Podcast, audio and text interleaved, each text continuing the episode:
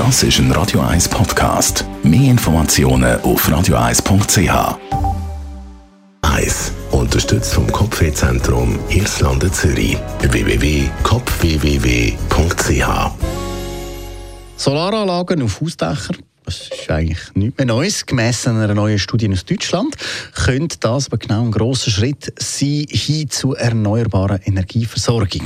Wenn nämlich in den ersten 15 Jahren in Deutschland jedes Einfamilie-, Doppel- und Reihenhäusli mit so einer Photovoltaik-Dachanlage ausgestattet würde werden, können wir mit dem insgesamt 78 Terawattstunden Strom produzieren.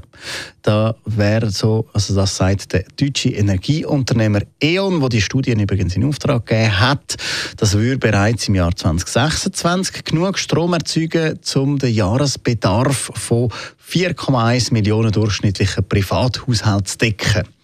Okay, bei 41 Millionen Haushalten würde das heißen gut 10% vom Strombedarf könnte dann durch die Sonnenenergie abdeckt werden, die aus privaten Haushalten kommen. Bereits im letzten Jahr sind übrigens durch so PV-Anlagen auf Privathäusern in Deutschland 45,2 Terawattstunden Strom ins Netz eingespissen worden. Also da geht man in die richtige Richtung.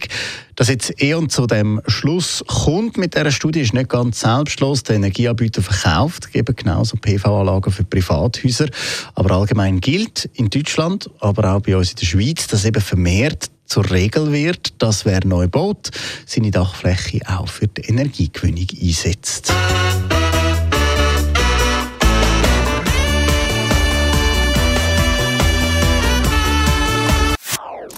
Das ist ein Radio 1 Podcast. Mehr Informationen auf radio1.ch.